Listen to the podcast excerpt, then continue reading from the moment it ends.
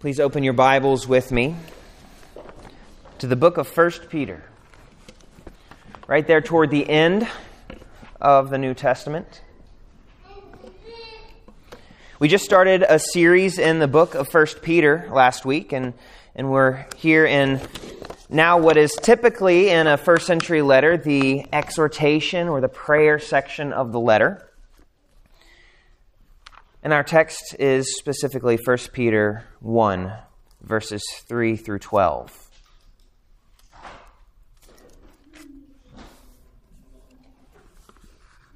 You know that as natural people, these words of life mean nothing to us without God's help, so let's pray that He would help us as we come to read.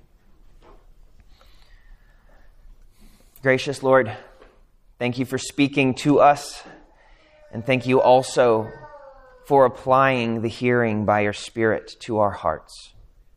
Would you be with us now in the preaching and in the hearing of your word, that the words of my mouth and the meditations of our hearts would be acceptable in your sight, O Lord, our rock and our Redeemer. In Jesus' name we pray. Amen. Hear God's word from 1 Peter chapter 1, starting in verse 3. Blessed be the God and Father of our Lord Jesus Christ. According to his great mercy, he has caused us to be born again to a living hope through the resurrection of Jesus Christ from the dead, to an inheritance that is imperishable, undefiled, and unfading, kept in heaven for you, who by God's power are being guarded through faith for salvation ready to be revealed in the last time. In this you rejoice, though now for a little while, if necessary, you have been grieved by various trials, so that the tested genuineness of your faith, more precious than gold that perishes, though it is tested by fire, may be found to result in praise and glory and honor at the revelation of Jesus Christ. Though you have not seen him, you love him. Though you do not now see him, you believe in him and rejoice with joy that is inexpressible and filled with glory, obtaining the outcome of your faith, the salvation of your souls.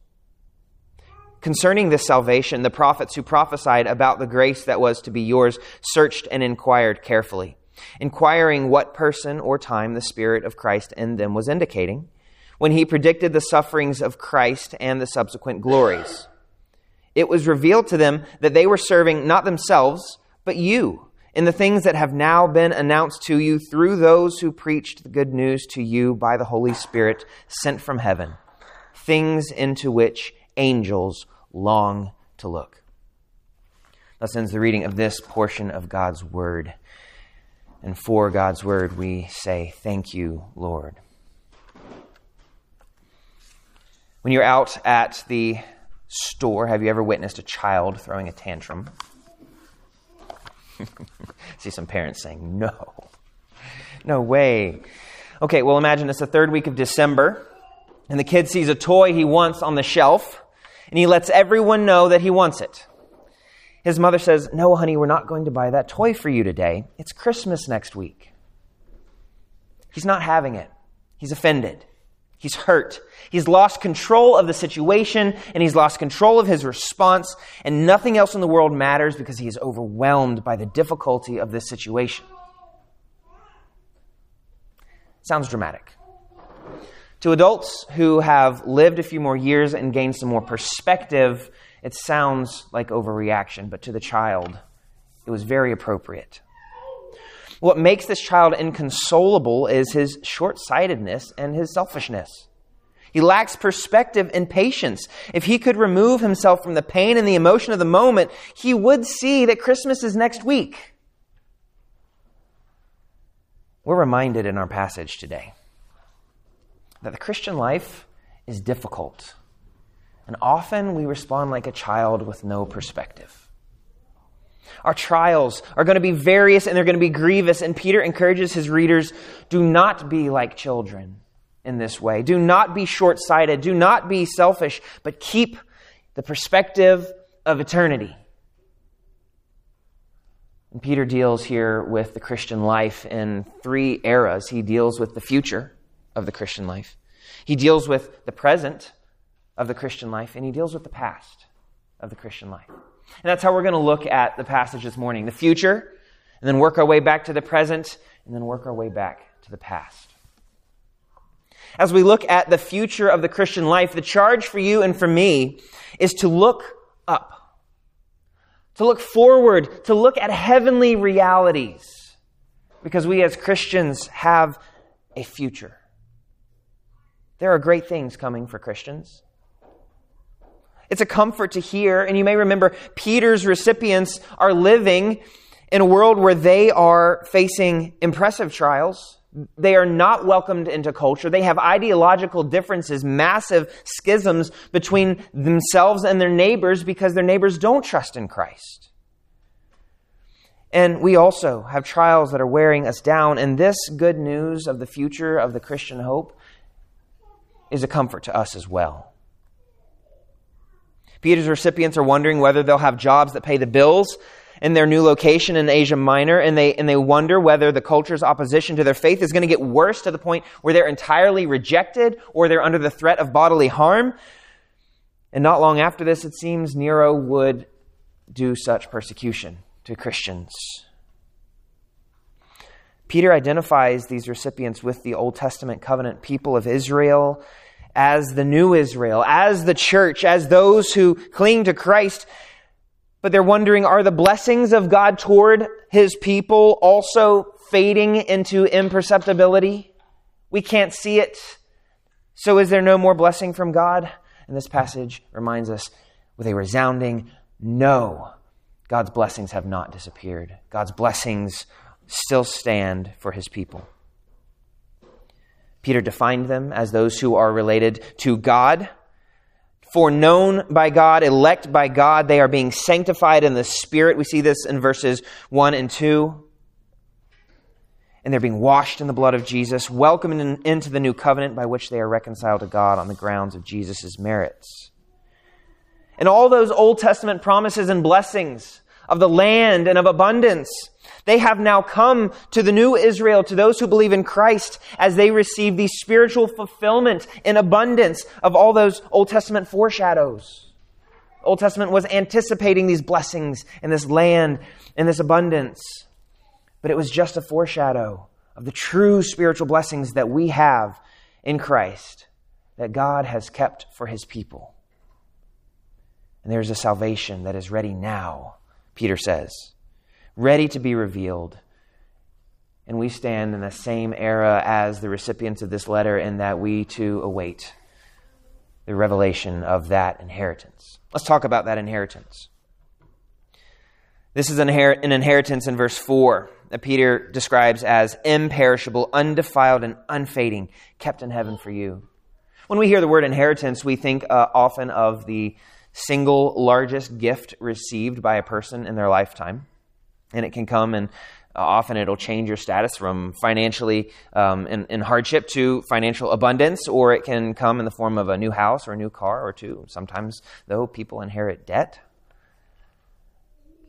But even if you do inherit great physical abundance, with that also comes thieves and moths and rust and death.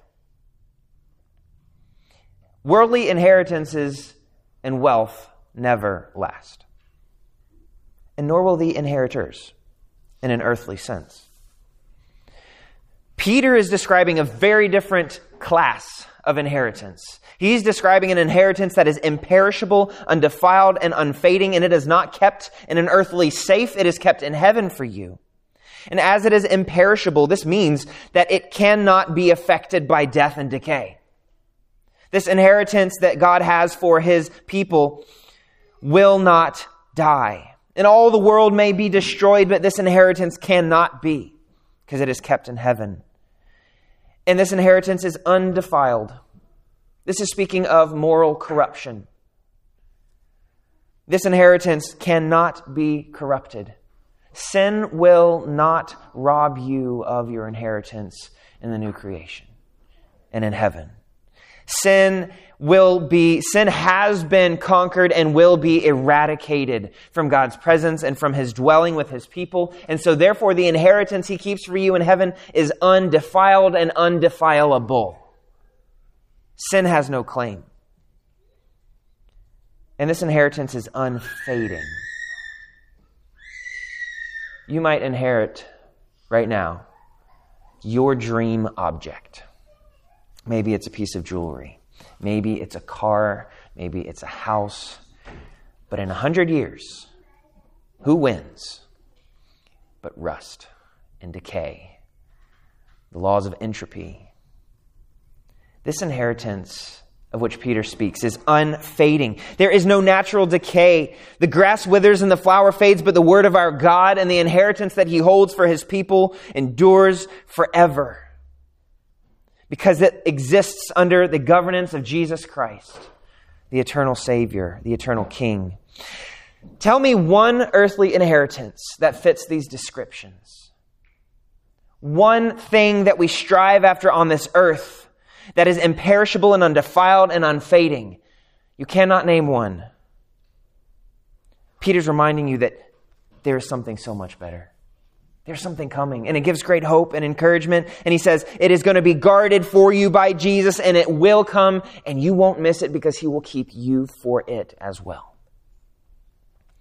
This is why Paul tells his readers in Colossians to set their minds on things that are above where Christ is, where he's seated at the right hand of the Father. And when Christ, who is your life, appears, then you also will appear with him in glory.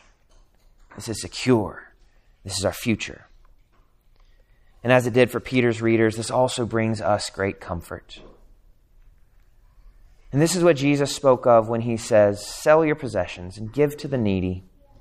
Provide yourselves with money bags that do not grow old with a treasure in the heavens that does not fail. That's speaking of imperishable. Where no thief approaches. That's speaking of undefiled. And where no moth destroys. That's unfading. Jesus commanded us to set our treasures in those such things, and God has set aside that treasure for us. You might say, but what does the future have to do with today? It doesn't fix the hardships today, and in one sense, you're very right. It does not pull us out of the difficulty of life today. But it does help us to see it differently and to endure it differently because the future impacts today. That day is going to be defined by praise. That day is going to be a day of worship. Look at verse 3. It says, Blessed be the God and Father of our Lord Jesus Christ. Now, our English has chopped these verses 3 through 12 into a bunch of separate sentences. Peter wrote this as one long sentence. Starting in verse 3, it says, Blessed be the God and Father of our Lord Jesus Christ. That is the root of the rest of the verses. Everything else is dependent upon that. Everything else is a modifier of that. The whole point is that our future inheritance and the lives that we live today are all in service of the praise of our God. And as we can see ourselves worshiping Him perfectly on that last day for eternity, so we let that seep into our hearts today so that we live lives of praise today. As the child misses that Christmas is next week, we have to remind ourselves Christmas is next week. And that gives us contentment and patience now as we remember there is an inheritance that is sure that is coming. That gives us confidence now, even when things are really difficult. And it helps us to endure these difficulties with a hope. And as there is a destination that we know we are headed toward, it helps us to endure. All right, I, there are two ways I'm going to ask you this question. First of all, how many of you want to go on an 11 hour car ride with your luggage cramming your elbows? Okay. Um, a lot of you might want to know all right, first of all, what car are we taking? Uh, who's going to be in the car? And where are we going? In other words, is it worth it to endure these 11 hours in the car crammed in the back seat? Let me ask you a different version of that question. Who wants to go on vacation to Hilton Head? You see the difference. The way that you think about the destination affects the way that you think about the journey. The destination affects the journey. If there's no purpose in the end, then there's only self invented purpose in the journey. Counting how many states' license plates you can find, connecting the dots, playing snake on the phone. I'm showing how old I am. If there's no inheritance for Christians, then we are all, of all people most to be pitied, for we have forfeited the treasures of this world. Our journey is difficult and it is fraught with trials and with perpetual disagreements with the world's ideologies. It's a constant rub. The seat in the car does not have the best lumbar support as we are headed on our journey. There's a constant ache. Our charger cable was left at home, and our phone has died, and now we must entertain ourselves with things right here in the car with us. Can you imagine a vacation package titled 48 hours of layovers and economy class legroom, maybe with a beach destination? No. It's always advertised as Tahiti, white sand, and sun. Yet so often you and I think of our lives as just the layovers, and just the legroom, and just the car ride. And we forget the destination. And we forget that we are going somewhere with abundance and blessing. Brothers and sisters, look up to where Christ is carrying us. We are weary. And I'm not talking about go to Hilton Head. I'm not saying to do that because as soon as you're back from Hilton Head, you need a vacation from your vacation. We're headed to a place where the rest is real, where we are filled up with real life. This destination of which Peter speaks, this inheritance, this rest will never disappoint. Let that expectation build for that day. Get your hopes up. It will not let you down. It is kept in heaven for you, imperishable, undefiled, and unfading. So, that's the future. And it changes how we live today. Let's look a little closer now to our present. And so we look to the future, we're looking at the present. I've told you to look up. I'm also now going to tell you to look out. Not in a sense of warning. I'm saying look out from yourself. We so quickly look down and we focus in on ourselves and our situations. And our command from Peter here is to look outward. He says, We are grieved, pained by various trials in verse 6. Of course, his recipients are doing that as he writes to them. That's why he writes this, charging them to stand firm in God's grace despite the trials. And this grief that he speaks of is an emotional grief over things such as financial loss and difficult people in your life and the emotions over the brokenness of life on earth. And he describes this as necessary. He describes this pain and these trials as necessary. And there are a couple reasons it is necessary. First, it's necessary because we're sinful. And we need the fire to burn off the impurities of our sinful selves. I always found it intriguing as a pottery student in, in college. I, I just took one class. Um, you take a mug or a vase or, or a bowl and you would fill it with balled up newspaper, sometimes to, to keep the structure or the, the, uh, the humidity right, and you put it in the kiln. And then 2,000 degrees later and two days later, you open up the kiln after it's cooled off and there's no more paper. It has been entirely burned up.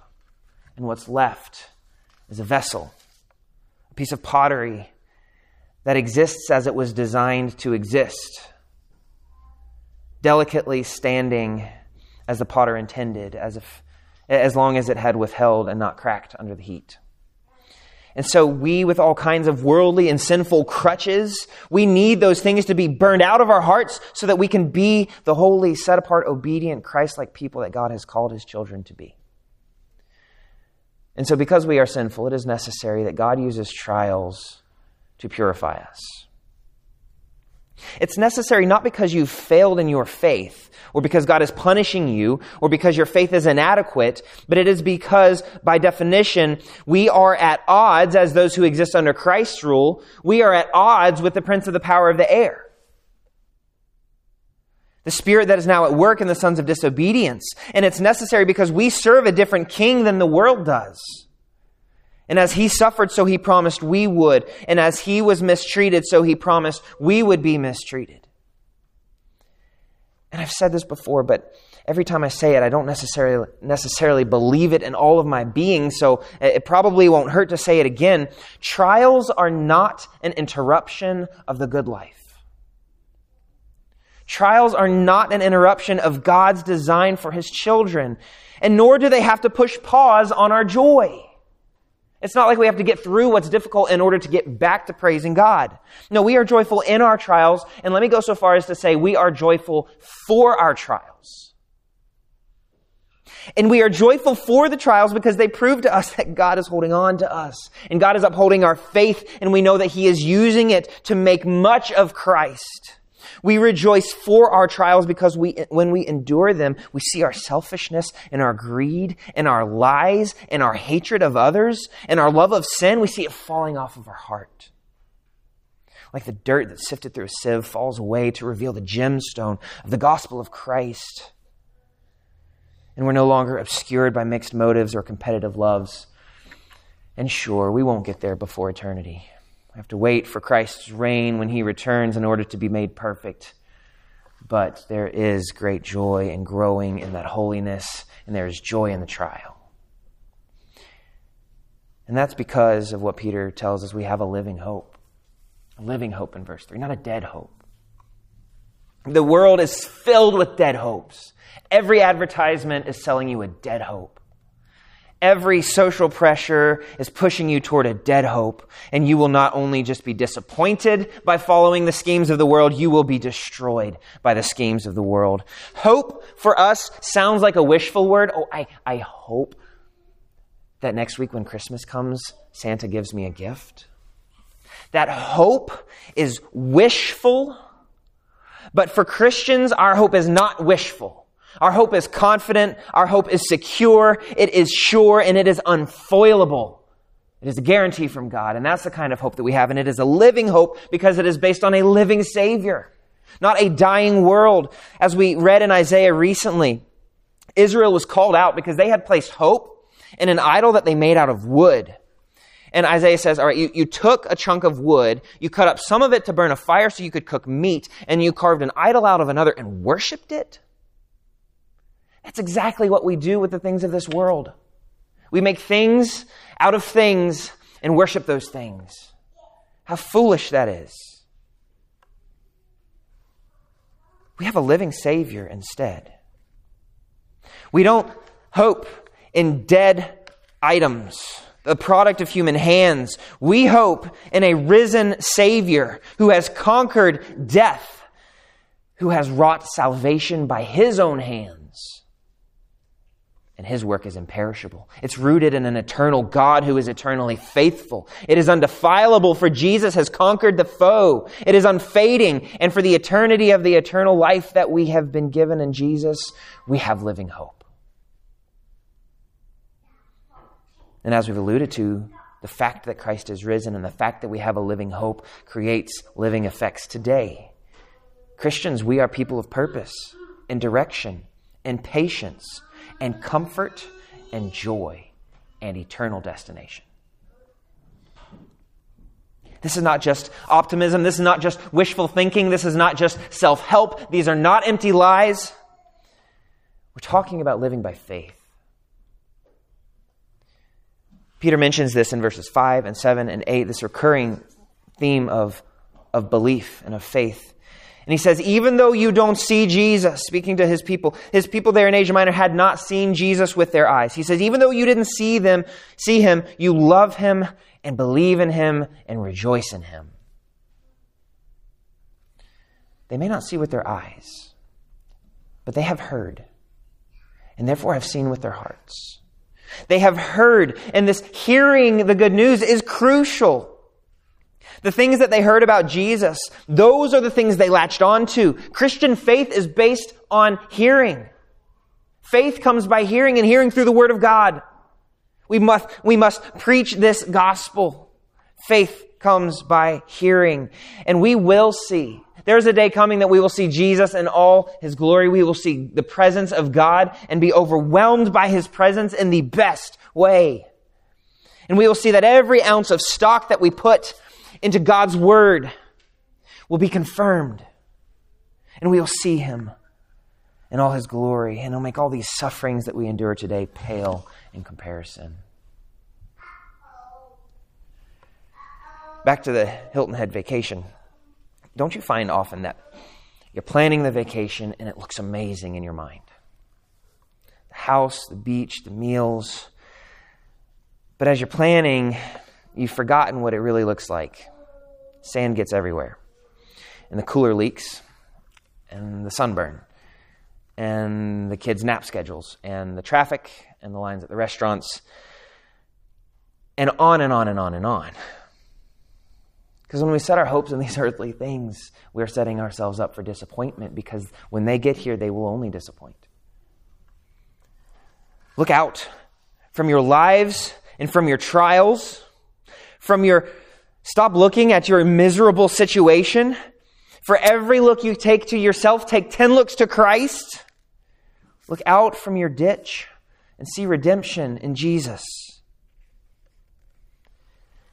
When your sandwich comes to the table with tomatoes, and you ask specifically for there to be no tomatoes, you're upset at the incompetent fool who forgot your very clear instructions. Look out from your miserable ditch. And remember that there's something bigger going on. There is a future. There is a salvation. There is an incomprehensible inheritance headed your way. And the direction of your life isn't for your glory, but for God's. This is an oversimplification, but I'll go ahead and use the, the illustration. There are, there are two types of old people. There are those who spent their lives being constantly chiseled away by the Holy Spirit's work. And their faces glow more deeply with every passing year with joyful smiles. Not because life has gotten easier, in fact, life is a lot harder, but because they have been looking forward and they have been looking out from their lives, and they are the most generous people you know because they have been looking to Christ and to a sure inheritance. And there's another type of old person, and it's the one who never learned that life isn't about them. They scowl and they murmur under their breath at the kids these days, and they demand a refund for their meal at the restaurant because it didn't pass snuff. And everyone else is a fool, so they think, and they haven't spoken to their brother in decades because of what he said in 1983. Every one of us is going to leave this sanctuary as an old person. Older than when you came in. And you'll return next week an older person still. What kind of old person are you becoming? What kind of molding is going on in your heart? Are you letting your difficulties and your frustrating situations harden your heart against God's work as you keep holding on to your own glory with increased bitterness toward everything around you? Or are you rejoicing with joy that is inexpressible and filled with joy, even though life has only gotten more complex and difficult and your inheritance remains still just beyond your reach? yet you wait for it. I want to be like that second old person. I want to be the one who hopes in Christ and lets go of the bitterness and the difficulties of the journey. What's that core difference between the two? It's faith in Christ. It's the faith that makes us able to see that inheritance that's coming, and it makes us able to see the giver in whom we rejoice. And you and I see glimpses of it in our Christian life as we gather around and hear God's word and partake of the meal together and fellowship together and share in the highs and share in the lows. These are glimpses of that day. And we also, by faith, are able to rejoice when things are really difficult and when things grieve us now. Because our hearts are being unlatched from worldly lures that would otherwise drag us to death. And we wait with healthy expectation for God's merciful reign when Christ is revealed. So it doesn't matter what you're enjoying, what you're enduring today. It doesn't matter if you're comfortable or if you're suffering today. It doesn't matter if things are happy or difficult. Today is a day of rejoicing, of inexpressible joy, for we are being saved through fire. A fire that purifies. And it purifies our faith so that it is press, uh, tested and, and proven genuine. You can take gold and burn it, and all the dross burns off, and you're left with pure gold. But if you heat it up hot enough, the gold itself is consumed. Faith that is rooted in Christ will not be consumed. All the dross will be burned off. And what's left is the most precious of treasures that a person can bring to the day of judgment. It's a faith in Jesus Christ that God Himself has grown in their hearts by the joys and the trials of life. And that tested faith is greater than gold. It will receive a blessing of eternal life and it will proclaim the glory of God on that last day and forevermore. And this faith, as Peter says, loves Jesus. This faith loves Jesus. Do you love Jesus? Or do you love yourself and the world? And for Christians, we can say yes to both of those. Yes, we love Jesus, but we do still love the world. And we pray that God would continue to rip that love out of our heart so that these trials purify us, so that our faith loves Jesus and Jesus alone. And we long for that day when we will see him. Because it will be far more satisfying than any physical inheritance or mansion or streets of gold. Even those things are just accents to that greatest inheritance of being with our God and seeing our Savior face to face. And so we wait based on these promises of God's word that we have heard. And we look up and we look out and remind ourselves of what God has done through Jesus again and again and again until we die. Let's now look back really quickly. We've looked forward to the future, we've looked at the present. Let's look back as Christians. Because some of you might be saying, this just sounds too good to be true. This can't actually be it. What's the catch? The reason this is all true is because it is rooted in the past. It's rooted First of all, in God's character, which is not just past, but has been clearly revealed in the past. Peter tells us it's according to God's mercy that he has saved us. And we see in the first verses from last week's sermon that it's according to the love and the foreknowledge and the election of God. And it is rooted specifically in an historical moment in the past when Jesus, who lived perfectly, died and paid the penalty for our sins and gave us the hope of eternal life. That is the only reason that we have hope. That's the only reason there is an inheritance because of what Jesus has done. So if you are hoping for good things one day without putting your faith in Jesus, your hope is useless. Your hope is in Jesus alone and the fact that he has died and paid for your sins. And Peter reminds us very specifically, it's also the fact that Jesus has resurrected from the dead that secures this hope. It's the resurrection of Christ according to his great mercy. Verse 3. He has caused us to be born again to a living hope through the resurrection of Jesus Christ from the dead.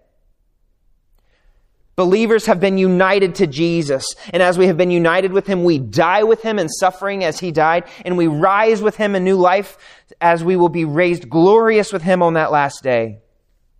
And his resurrection conquered his enemy, who is also our enemy, which gave us the surety of salvation. And if Christ has not been raised, then our preaching is in vain and your faith is in vain. But because Christ has been raised, we have the greatest inheritance coming. We look back to these promises of God and realize that our hope, that we look up toward, that we look out toward, that we look back toward, is rooted in God's actions, not yours, not mine, not your parents' actions, but in God's actions by which He has caused us to be born again. This is a new identity that God has given to His people. He has caused His people to be born again, and that's such a strange phrase that even Nicodemus asked, what, how can I be born again from my mother's womb? And Jesus answers, you must be born of a new family of the Spirit, a new identity. You must be adopted into this family. This is security in God's family when you are born again into this family. This is being loved. This is a new family with a new inheritance. Jesus said, Truly, truly, I say to you, unless one is born again, he cannot see the kingdom of God. He explains that that being born again is of the Spirit, and so it is with everyone who is born of the Spirit.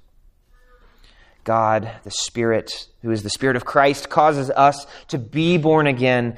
And by that action of His, He raises us to new life in which we can see the kingdom of God. We see His redemption at work. We see His character, and we see that inheritance that is kept in heaven for us.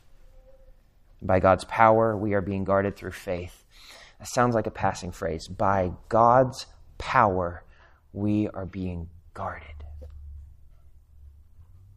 If God is for you, who can be against you? What can separate you from the love of God in Christ? If you believe in Christ, God is keeping you for a salvation that will be revealed on that last day.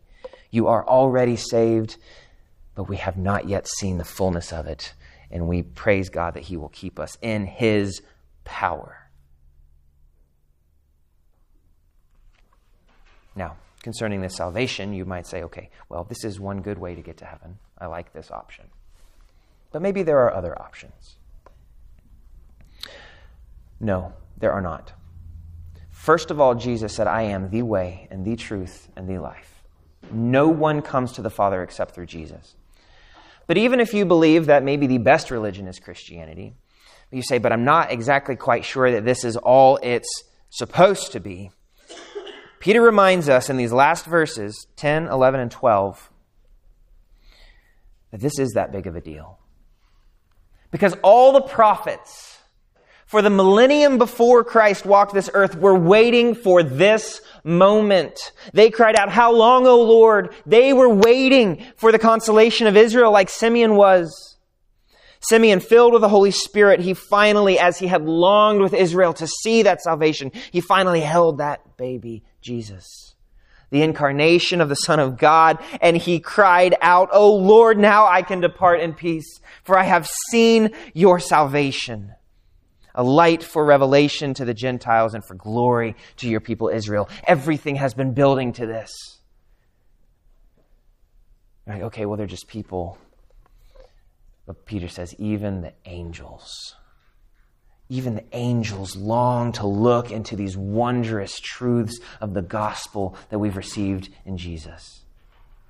These truths to which we look up, to which we raise our eyes from ourselves and look at, and the truths that we look back on in the life and death and resurrection of Jesus Christ, these mysteries through which God guards us for eternity are the things that angels long to look into. Christ has not identified with the angels by becoming an angel. He has identified with mankind to save us. And these are deep mysteries that even the angels long to understand.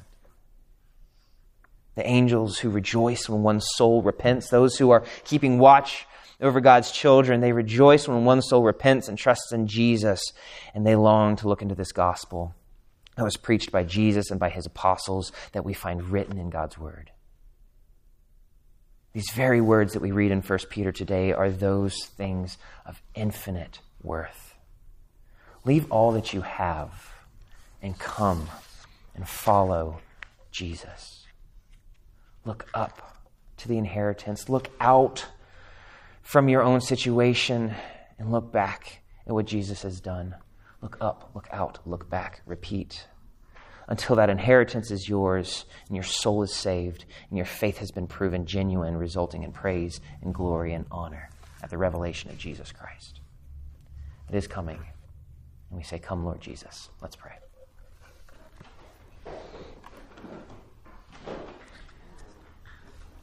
Heavenly Father, we praise you for this salvation.